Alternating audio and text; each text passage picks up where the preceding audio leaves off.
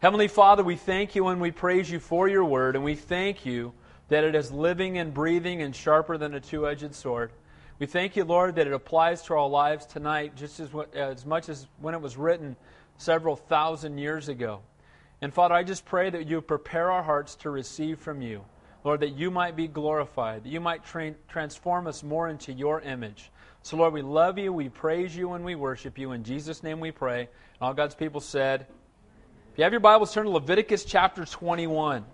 Leviticus 21. We're continuing our verse by verse study through the Old Testament.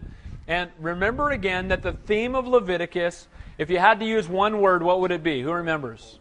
It's holiness. It's all about holy living, and it's, t- it's all about how God, it's a picture of how God would restore sinful man back to a holy God.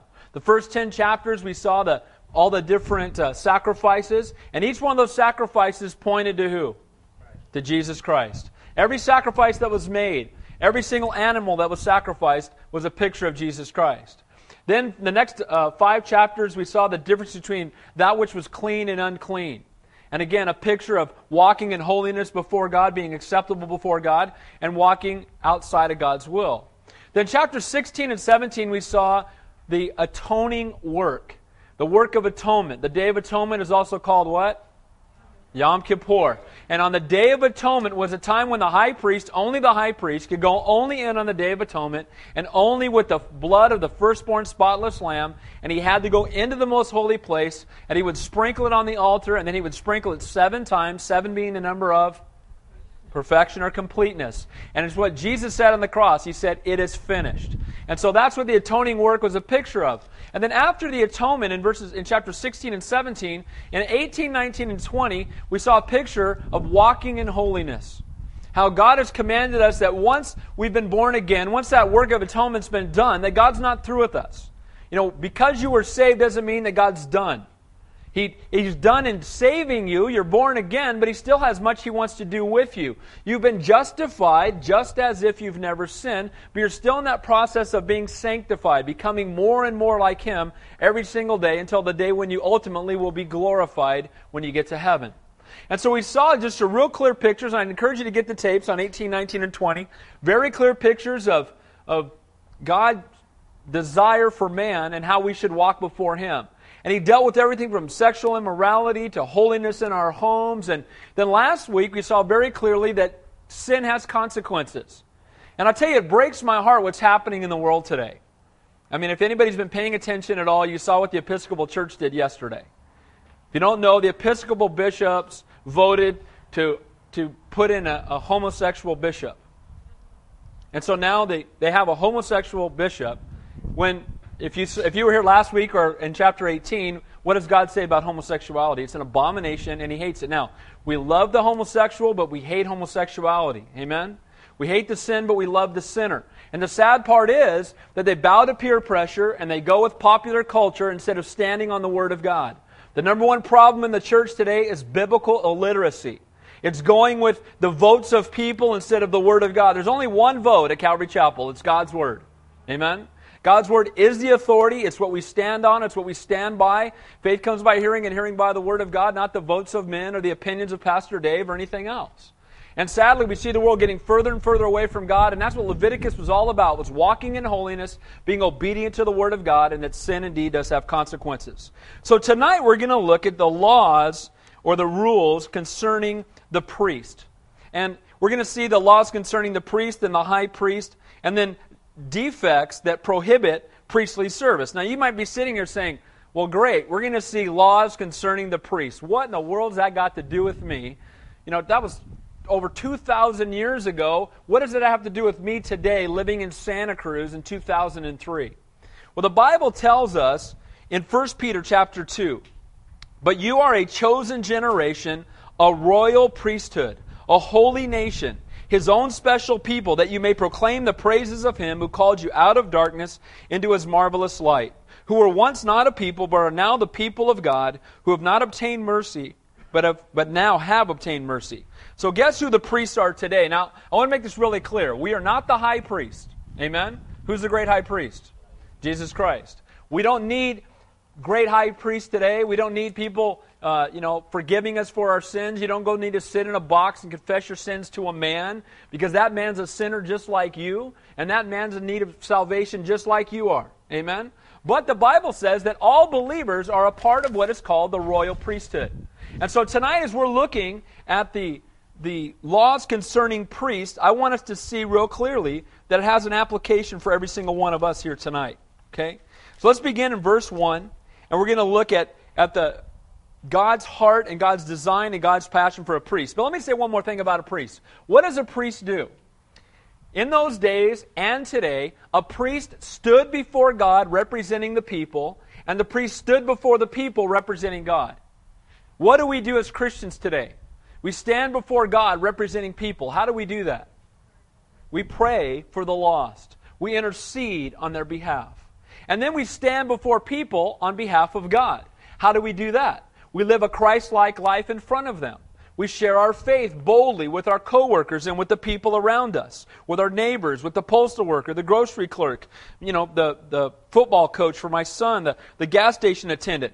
God has called us to be witnesses, and we saw this last Sunday, that He didn't tell us to go witnessing, but He told us to be witnesses. You shall receive power from on high, and you shall be witnesses to me. And so that's what God's called us to do, and that's what a priest was called to do. He'd been, we've been saved to serve, and that's why we're here. And it's interesting also, just to, to encourage you, you might say, well, I don't really care about having a priestly ministry. I just want to go to heaven. You know, I don't, I don't, you know, I don't have to have all this extra stuff. Just give me the get out of hell free card. Let me live my life, and you know, as long as I get into heaven, it's all good. Just know this: that in Numbers chapter three, that the priests were the ones who were allowed to pitch their tents closest to the holy of holies. The ones that were serving God full out were the ones that were closest to Him. That has not changed. You want to look at people who are on fire for God, people that are being used mightily by God, people that are totally in love with God. They're the people serving Him the most, and they tend to be the ones closest to Him. You cannot be close to God and not serving. Amen? You can't just be a pew potato and be on fire for the Lord.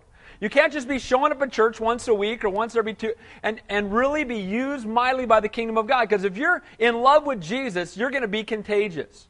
The power of the Holy Spirit is going to be upon you, and you're going to be impacting the world around you. And we'll see that tonight as we look at the priest. Let's begin in chapter 1, or chapter 21, verse 1, looking at the laws concerning priestly conduct.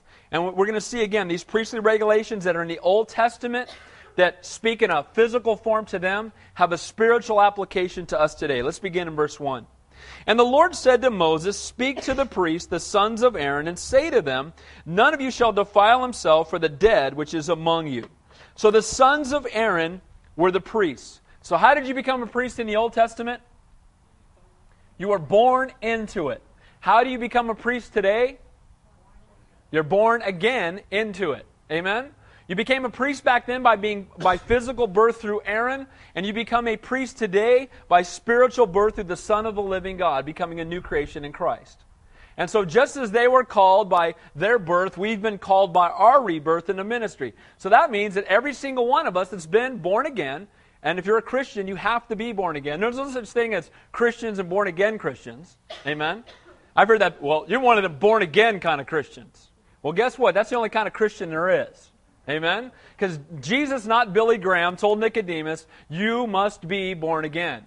And so, for us to be saved, we have to be born again. If we're born again, we're new creations in Christ, and we're a part of the priestly ministry, a part of that royal priesthood called by Almighty God to have an impact on a lost and dying world. So, it says there that none shall defile himself for the dead among his people. Now, the priest, if they were to come near the dead, or to touch the dead. If they came in the same room with the dead body, or if they touched a dead body, they were ceremonially unclean for seven days, which meant for seven days they could not do any ministry. They could not serve. And so he says here, they are not to go and defile themselves with the dead among their people, because then it would render them ineffective for ministry, could not perform the task that God had called them to. So too when you and I hang out with dead people we become ceremonially unclean in a sense, and we become ineffective for ministry. Well, Pastor Dave, I haven't been down to the morgue anytime recently. I, what are you talking about, hanging out with dead people? The Bible says that those who do not know Christ are dead in their trespasses and sins. Now, do we love them? Absolutely. Do we have a burden for them? Yes, we do. But if you hang out with dead people, guess what's going to happen? You're going to start stinking. Amen? You're going to start becoming like them. Rigor mortis is going to set in spiritually. You're, going to have, you're not going to have the impact on the world that God desires that we have. And it's going to happen because, guys, be patient with me. My pages are blowing like crazy. I didn't memorize the chapter that well, all right? Okay. And so, what happens when we become contaminated by the world? The same thing that would happen with them. They could no longer intercede on behalf of the people before God. They could no longer enter into the presence of the creator of the universe. They could no longer draw near to him and intercede on the people's behalf. And when you and I hang out with the world and are contaminated by the world, we break fellowship with the Father. Amen? Now, we're new creations in Christ. We're going to heaven, but we can break fellowship with the Lord. And that's exactly what happens. And so he says, don't touch the dead bodies because if you do, you'll be contaminated. We are to minister to the world but have no fellowship with it. Think of it this way if you're going to go to a party at work, are you going to impact the party or is the party going to impact you? Are you going to go there and be glowing in the dark for Jesus or may it make you stumble and fall back into old traps? And start talking about things you shouldn't talk about or start you know drinking alcohol when you shouldn't or doing things you shouldn't do because bad company truly does corrupt good morals and it is an absolute fact that you become like the people you hang out with. You want to know what kind of person you are? Look at the people you hang out with. Amen? Isn't it true? It's so true that we become like those we hang out with and he's telling them here don't hang out with dead people or your walk will be dead. Look at verses 2 and 3. Except for his relatives who are nearest to him his mother, his father, his son, his daughter, his brother, also his virgin sister, that's an unmarried sister, who is near to him, who has had no husband, for her he may defile himself. Now, this is not the high priest we're talking about, but the priest had one exception when he could defile himself, and that was to bury his closest family members. He could go to them and he could minister to them, but them alone. And he would go to them, and when he did, he would be out of ministry for seven days. As soon as he would go and mourn with them and weep with them and go to the funeral with them, it would render him ineffective to minister to anybody else but them. But at the same time, I think it's interesting because God tells us that that's our first ministry, isn't it? It's our family. Isn't it the most difficult ministry, too, though, sometimes? Isn't it, isn't it easier to tell a stranger about Jesus sometimes than your mom or your dad or your brother? Because they know everything about you right? I remember when you were a mess up. Don't be telling me nothing, right? And you try to tell them about the Lord, and maybe bring, oh, yeah, I remember when you were nine and you broke the window out back, you know? I mean, you can't get away from it, right? And the reality is sometimes those are the hardest people to minister to. But there is a provision here for the priest. But you'll notice that when he's ministering to his family, he can't minister to anybody else. The focus is so heavy on trying to reach them. And God wants us to have that passion for our family and it's the one place where he was allowed to actually defile himself. I think that's interesting because we're not to hang out with the world. But I do believe that the Lord makes a provision for us to reach out even to our unsaved family and spend time with them like we would with no one else who is in the world. Amen? God desires that we be there ministering to them. They don't hear it from us, who are they going to hear it from? So he was allowed to step away from his duties, to attend the funeral, to mourn with them, and to minister with them. But notice again, it's not the high priest. We'll see that in a minute. Verse 4. Otherwise, he shall not defile himself, being a chief man among his people, to profane himself. The priest was not to defile himself in any other way. He was to lead by example. He was to remain in a place of constant communion with the Lord, a place of intercession, a place of ministry, and a place of fellowship. You know what, guys? That's where we're supposed to be. We shouldn't be going in and out of our relationship with the Lord and in and out of ministry. We shouldn't be doing ministry one day a week or doing ministry part of the time. It's who we are as new creations in Christ. We're born again. And we're not born again on Sunday mornings from you know, 10 to 11:30 and Wednesday nights from 7 to 8:30. God desires to use us 24 hours a day, 7 days a week. Amen. To impact our lives and to have us impact the world around us. And he said, "Don't profane yourself. Be ye holy, for I am holy." And too often as Christians, we, you know, I, I want to encourage you something. I'm not talking about works based salvation. I'm not saying go out there and be so good that somehow God will love you and you will earn your salvation. That's not what the Bible's talking about. But as new creations in Christ, it should change the way that we live. We should love the things He loves and hate the things He hates. You know, that's my prayer every morning. Wake up with, Yes, Lord. And my first prayer is, Lord, let me love the things you love and hate the things you hate today. Let me see the world through your eyes. Lord, you break me over what you're broken for. Give me a passion about what you're passionate about. Lord, let me not miss those divine appointments you have for me today. Lord, guide and lead and direct every one of my steps. Make today count for eternity. I'll tell you, when you start your day that way, God answers that prayer every single time. God is faithful to answer those prayers. Lord, use me as a prayer that He will say yes to every single time. Amen? But too often we jump out of bed and brush our teeth and flip on the microwave and get out in the car and turn on the radio and drive to work, and we're just, we're like this all day. And then we wonder why we're struggling. We're losing our temper with the guy in traffic. And how much time have we spent with the Lord? Begin your day with Him. Spend your day with Him. Don't be defiled. Now, look next, we see the, the pagan mourning practices, and these are things that were not to be seen among the priests. Look at verse 5. They shall not make any bald place on their heads. What am I going to do? All right, well. They shall not make any bald place on their heads, nor shall they shave the edges of their beards, nor make any cuttings in their flesh. And we talked about this a little bit last week.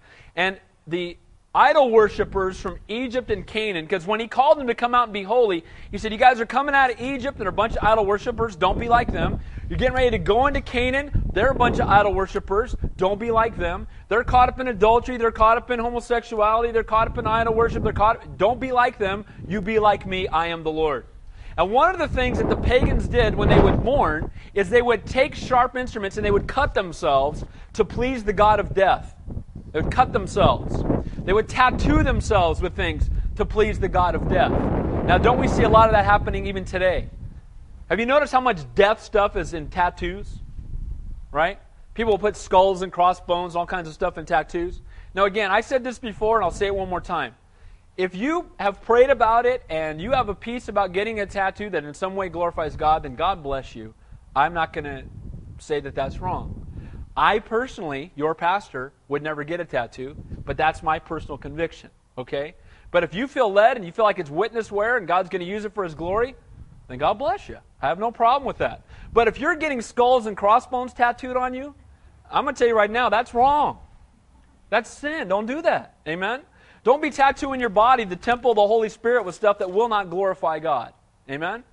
And so we see here that they would cut themselves and they would shave their heads. And this was a, a, way of, of mourning over death. They would, they would shave their heads and they would cut themselves and they would land the ground and just be in desperation. Verse 6 They shall be holy to their God and not profane the name of the Lord their God by fire. And the bread of, the, of their God, therefore they shall be holy. Now, he's telling them that because they are priests, they are not to mourn the way that the pagans mourn. The pagans would mourn because to them there was no more hope. When somebody died, that was the end. But our Bible tells us what? That to be absent from the body is what? To be present with the Lord. We mourn because we miss people, but we don't mourn as those without hope. Amen? As Christians, we don't mourn the same way. When we lose somebody and we don't lose them, God knows where they are. Amen? They're not lost, right? God's faithful. Oh, I heard you lost your husband. No, I know exactly where he is, right? Heard you lost your wife. Oh, I, I know where she's at, right? And the reality is that we mourn, but we don't mourn as those without hope.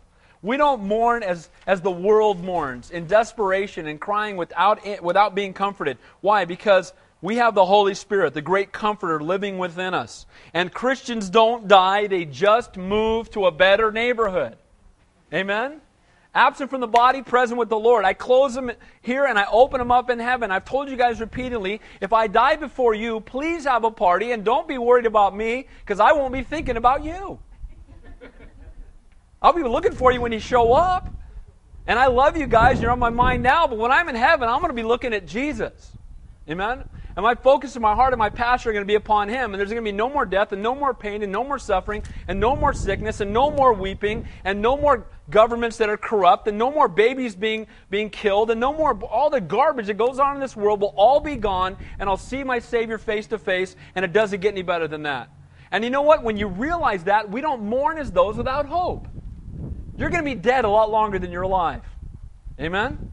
You're going to be in eternity a lot longer than you spend here on this on this planet. And we need to know that that's not the end, it's graduation day. Amen? And we're just moving on to a much better place. We're going to be hanging out with our Father. And I can't wait to get there. Come quickly, Lord Jesus. But we don't, we don't grieve as those without hope. And you know what? Does the world watch us when we go through tragedy as Christians? You know, if you share your faith with people and then you go through difficulty, I promise you they're watching to see how you respond. If you respond any different than the rest of the world does. And we should respond different than the rest of the world does. God will use it for His glory if we can stand with Him in times of difficulty. Verse 7 They shall not take a wife who is a harlot or a defiled woman, nor shall they take a woman divorced from her husband, for the priest is holy to his God. Now, the priests were to have a holy marriage set apart to God. Why? Because ministry, the foundation of ministry, is the marriage. The number one ministry you have is your spouse. Amen? That's who God's called you first and foremost to minister to. And, and by the way, God talks more about marriage in the Bible than he does even the church. So the foundation of the church is godly men being married to godly women for a lifetime. One man, one woman for a lifetime, raising kids in godly homes and admonition of Jesus Christ. That's God's highest. And so, if you're married, that's the foundation of your of ministry. Now, when we look for people to do ministry at Calvary Chapel Santa Cruz, and I'm looking for guys, assistant pastors, or people to raise up in ministry, you know what I look at first? Their marriage. First thing. And I'll be honest with you, I struggle. If someone's marriage isn't where it needs to be, that's a sign of a greater spiritual problem. And so it's got to begin in my home. The Bible says a man who cannot rule in his house, how can he rule in the church? How can he lead others when he can't even minister to his own wife and his children? The Bible says a man who doesn't provide for his family is worse than an unbeliever. And so you look at someone's home life first, and you know, even in Southern California, we used to talk to their wives. We bring their wife in and say, here's 1 Timothy chapter 3. Why don't you read that? Does that sound like your husband? We had women go, no way. That's not good. Literally. Oh no, that ain't no what that no no no no. He ain't even no. No, we're not asking him to be perfect. He's a sinner saved by grace. But is he a spiritual leader in your home? Does he pray with you and your kids? Does he set the example for your house? Does he cleanse your home? Is it as for me and my house we will serve the Lord? Or is he in your house blowing a head gasket 24 7, yelling and screaming, out of control, and being an ungodly example to your children? Which is it? So, marriage is the foundation of ministry. A man who cannot walk in holiness in his marriage, his marriage will then be defiled. So, he says, don't be married to a defiled woman. You know what? In those days, purity was key. And so, he's saying here that you are to marry a woman, not a woman that's a harlot. And, and what this really talks about is someone who's become a temple prostitute to a false idol. In those days, they had temple prostitution and they would prostitute themselves to idols. Or a defiled woman, again, a woman who's been with somebody before she was married. Or a divorced uh, woman, someone who had been married to another previously. The priest was only to marry a, as we're going to see later with the high priest, a virgin who is only going to be married to him, and they're going to be married together for a lifetime. Now, why do you think God would require that of the priest? Who is the priest a picture of, the high priest? Jesus Christ. So, who is his bride a picture of? The church. And what kind of bride is he coming for? A pure and undefiled bride because of through the shed blood of Jesus Christ we have been made holy. And so he's not coming for a for a defiled bride, and he's not coming for a divorced bride, and he's not coming for a bride that's playing harlots with other gods. He's coming for a pure and holy bride, set apart unto him. And so, because that's true, the priest was only to marry someone who was a picture of the church. Let me encourage you with something. If you're not married yet, maybe you've blown it already. You know what? Ask God to forgive you, and from this day forward, you honor Him. Amen? Maybe some of you have been divorced and you're remarried now. You know what? God's a gracious and forgiving God. From this day forward, you have your marriage set apart unto Him, and He will honor that and He will use you mightily. Amen? And if you're somebody who's single, you wait for the person God has for you. God has someone great for you. Don't, you know, don't go looking with the, the physical eye. Because you'll notice you're not a defiled woman. but somebody who's been set apart for the Lord. Verse 8 Therefore you shall consecrate him. Consecrate. What does consecrate mean? Who remembers? Set apart for holy use. It's where you take something and it's only being used for God and for nothing else. So you consecrate it unto the Lord. And it says, For he offers the bread, the bread of your God. He shall be holy to you, for I am the Lord who sanctify you, am holy.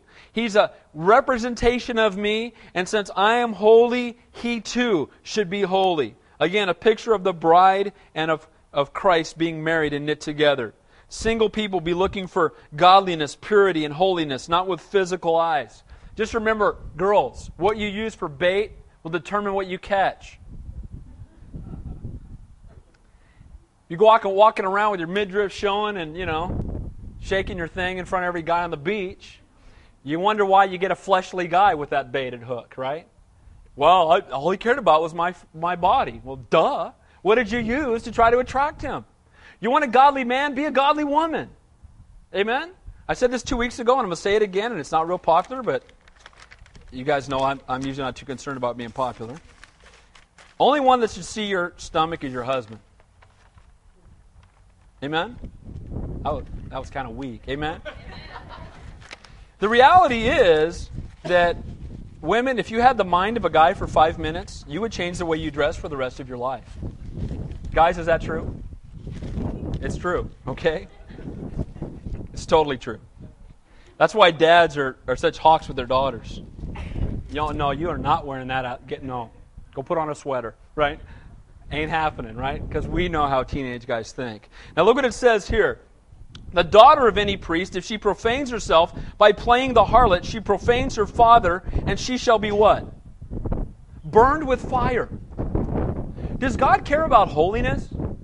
Is God concerned about us waiting for the person and being holy before Him? But but this is 2003 and everybody's sleeping around and everybody's do we follow God or do we follow the world? He was telling them as they were going into Canaan that was filled with the same garbage that's going on in Santa Cruz to be holy, for I am holy. You be set apart unto me. You don't fall into the same trap that the world's falling into.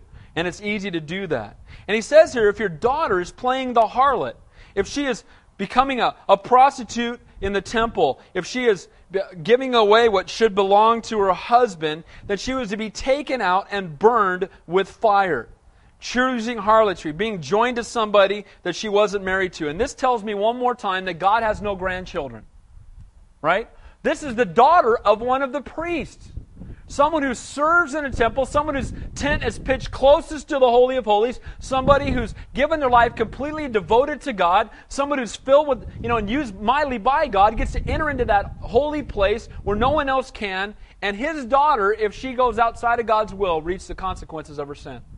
It tells me that we're not saved because our parents are saved. Amen? You don't get saved because someone else in your family knows God and you automatically inherit it. God has no grandchildren. At some point, our children must make their own decision about their relationship with the Lord. We need to be praying for our kids. I want to tell you something. I pray, that's, I, I pray more than anything else in the world. I pray for my children. And I want to encourage you pray for your kids. Pray for your kids. I, I used to lay my hands on my wife's stomach and pray for our children before they were born. I remember praying for Ashley every day that she would grow up into a, a mighty young man or woman of God because I didn't know what she was going to be. And you know, God's answered that prayer.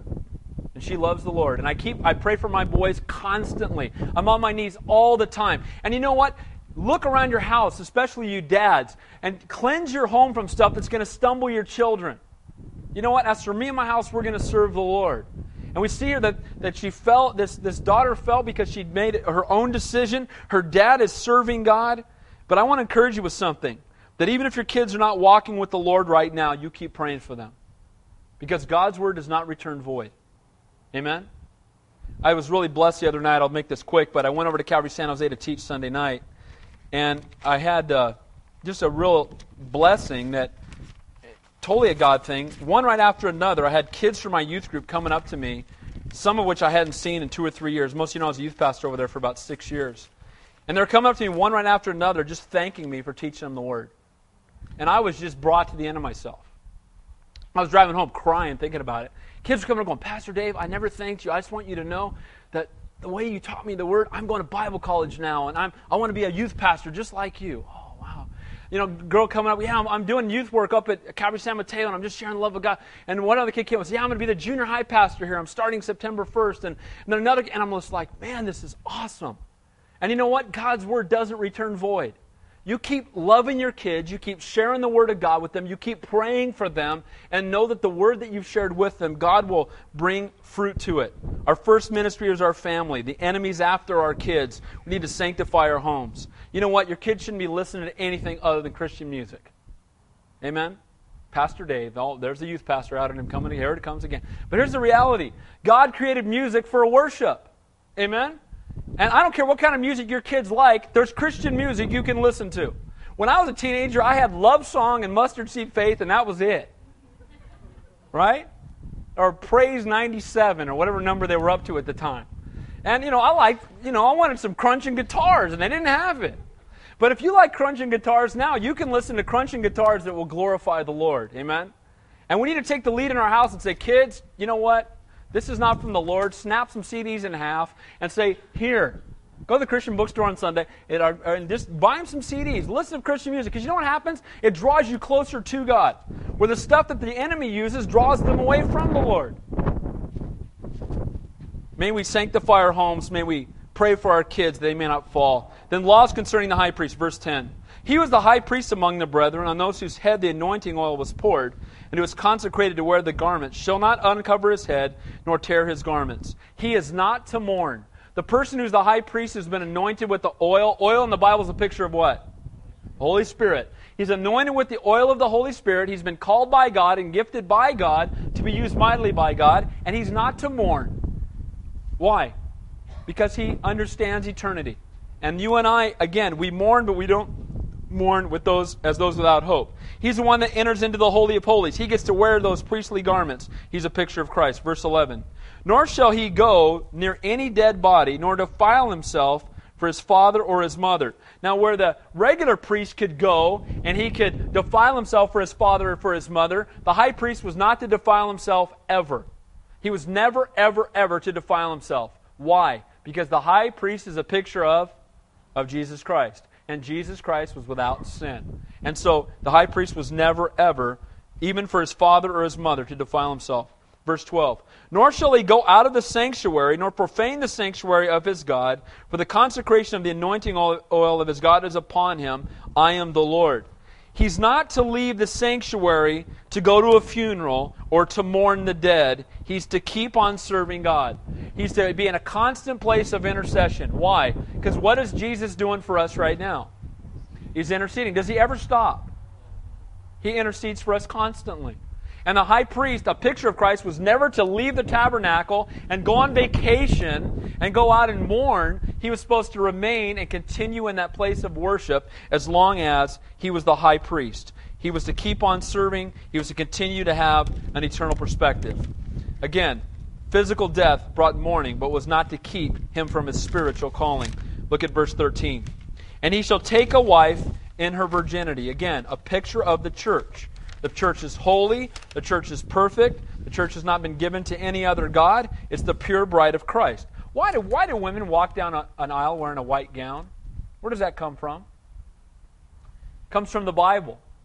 And in the Bible it says that we will come to him clothed in white linen, a pure bride before him. And so when a woman walks down the aisle clothed in white, that came from God's word, and it's a picture of the church as we come to him as we're drawn unto the Lord. Verse 14. A widow or a divorced woman, or a defiled woman or a harlot, these he shall not marry. But he shall take a virgin of his own people as wife. Of his own people, this is saying he is not to be unequally yoked with unbelievers. He was not to marry a Canaanite. He was not to marry an Egyptian. He was not to marry anybody else. He was to marry someone who was of the children of Israel and he was not to marry anybody besides them. And so he's not to be unequally yoked, and that's a picture for us today. Nor shall he profane his posterity among the people, for I, the Lord, sanctify him.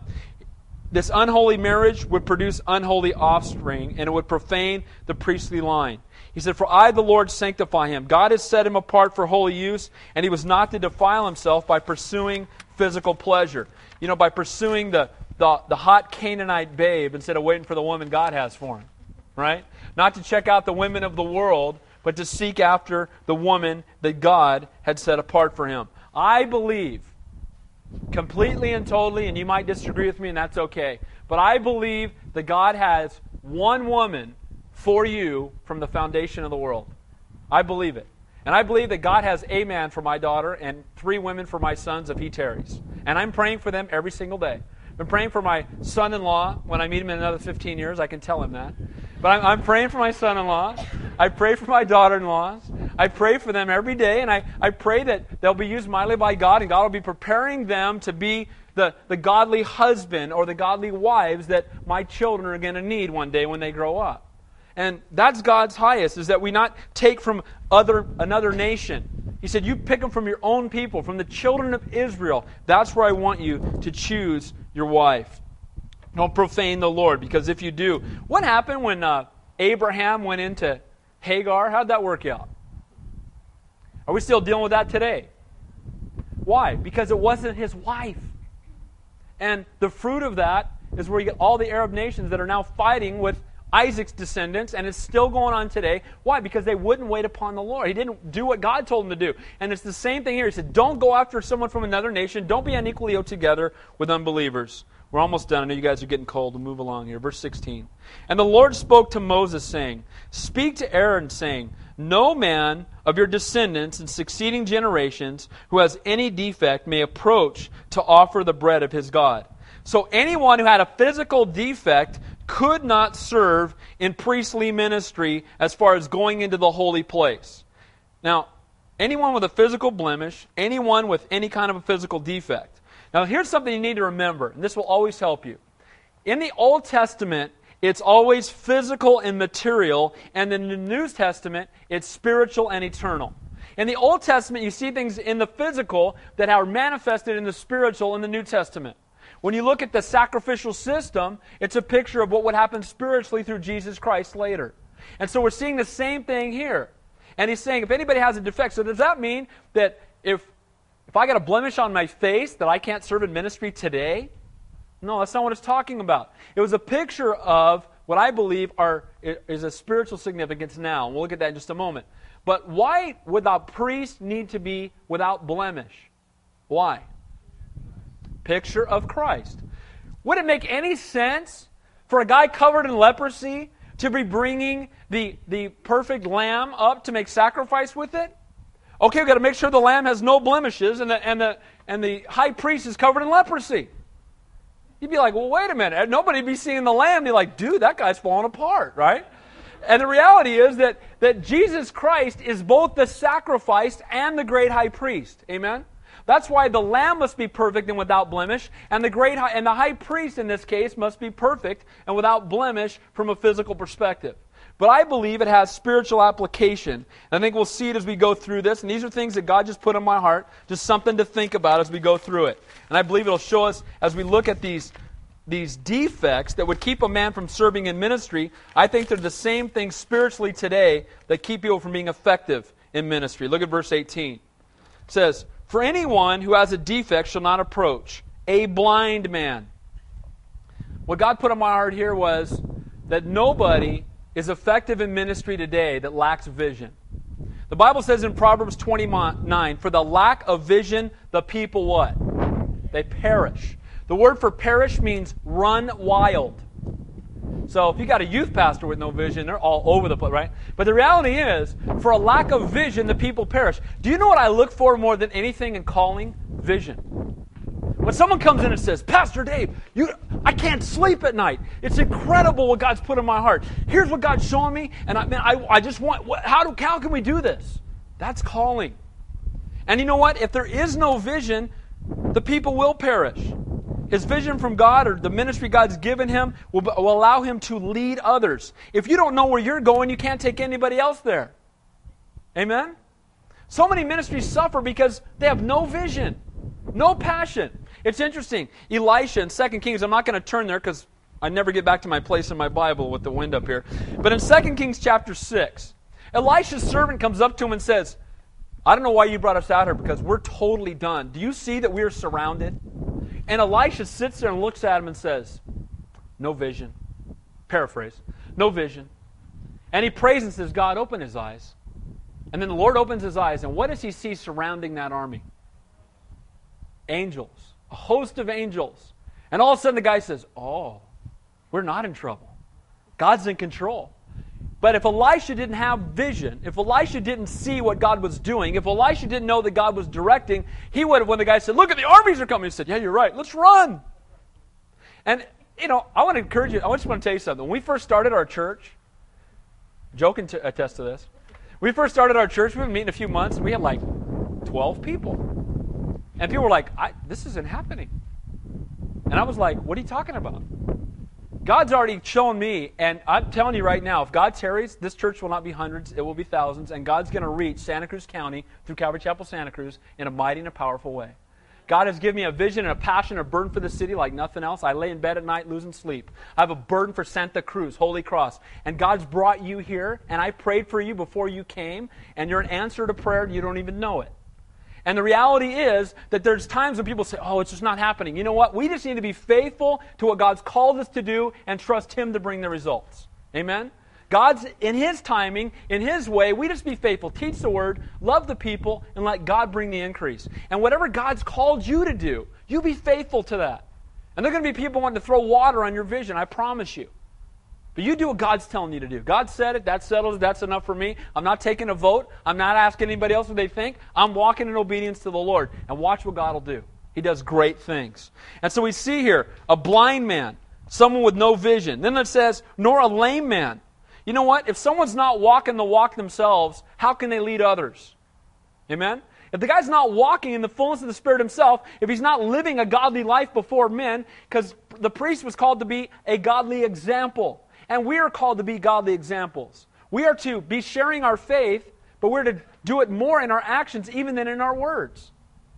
I think it was St. Augustine that said, witness every day and when necessary, use words. Right? I mean, we should be living it. And a layman who's not walking himself cannot lead others and be a spiritual leader. Without a straight walk, we're disqualified from leading others in ministry. Now, the next word there, and depending on which version you have, it says a marred face. And in King James, it says a flat nose. So if you had a flat nose, you couldn't serve as a high priest back then. They didn't have rhinoplasty or plastic surgery. You're just done. You couldn't do it. Now, I looked at the original meaning of the word, and one of the words that was there, it talked about a sense of smell, but also a sense of discernment. You know, when you smell, you can discern, right? And no one lacking discernment can be used mightily by God. You must be called by God, have vision, be walking with the Lord, and be able to discern between truth and a lie. To discern between what's from God and what is not from God. The next one here is, inter- is another interesting word. It says, "Are any limb too long?" Anybody else have something different? Superfluous. Superfluous. And that's a better translation. If you look in the Hebrew, the word means deformed by having excess members, like extra toes or extra fingers. And all I could think of was too much flesh. Anybody with too much flesh, disqualified, right? Anybody who's walking in the flesh and striving in the flesh and hanging on to their fleshly abilities instead of dying to the flesh and trusting in God cannot be serving in ministry in an effective way. Verse 19. A man who has a broken foot or a broken hand. Broken footed, I thought of someone who is unable to stand in the midst of adversity. When difficulty comes in ministry, and I promise you it will, when the attacks come, can you stand? The priests were to stand. You know what? I, I thought about Pontius Pilate. Pontius Pilate, when everybody said, crucify him, he kept saying, but he hasn't done anything wrong. But what did Pilate do? Caved in. Why? Because he couldn't stand in the midst of adversity because he was not filled with the Spirit of the living God. A broken hand, I wrote, unable to reach out and touch others. How effective are we in ministry if we're not able to reach out and willing to reach out? And I want to I want to tell you something. One of the things I hear in churches a lot is it's hard to get to know people. And people now I don't hear it as much at this church because you guys are awful friendly, right? That's one of the main things I hear is, man, everybody here is so friendly. And I, they're not going to get out of the, of building without me, at least me saying hi to them anyway, right? Someone said to some the other day, have you met Pastor Dave? Yeah, he chased me out in the parking lot the first time I came here. I said, well, that's good. But the reality is that we should be reaching out and touching people and loving people. Amen? And having a burden for them. And if we're not reaching out, we're not going to be effective in ministry. Verse 20. Or a hunchback. I already must have backbone. Right? Again, like Pilate, someone who can make a stand for the truth in the midst of adversity, unlike these Episcopal bishops I wrote down on here, who caved in and went with the, went with the crowd instead of being obedient to the Word of God. It says, or a, nor a dwarf. I put one who is walking with God must be growing. Amen? As Christians, we should never stop growing in our faith. My heart is that I will be, cl- I, I can tell you that I'm closer to the Lord today than I was a year ago. And my prayer is that I'll be closer to Him a year from now than I am today. Christianity is like a grease pole. You're either climbing up or sliding down. There's no such thing as a static walk with God. Amen? You're either drawing closer to Him or you're falling away from Him. And you know the difference. You know if you're pursuing and hungering after God and you're getting closer to Him every day. And you also know when your walk's kind of going sideways and you're just not really having time for Him and your relationship with Him is not as close, to, close as it used to be. Just remember if you're not as close to God as you used to be, who moved? Right? You did. Almost done here. Look at the next verse. Or continue on nor may have a defect in the eye, may he not be able to see clearly, or eczema or a scab. But when I wrote here, because I looked it up again, is thin skinned. Someone who's thin skinned, easily offended. Somebody who's easily, you know, you know, wounded. You ever met somebody like that? If you're spiritually mature, you're not easily wounded. Amen? He, you know, and as a, I'm very sensitive to this as a pastor. And if I, please, if I ever offend you, please tell me because that's the last thing I want to do. But I also know this. I know that there's people that have been mad at me at Calvary San Jose. Now imagine this. You're speaking in front of 2,000 people on a Sunday morning.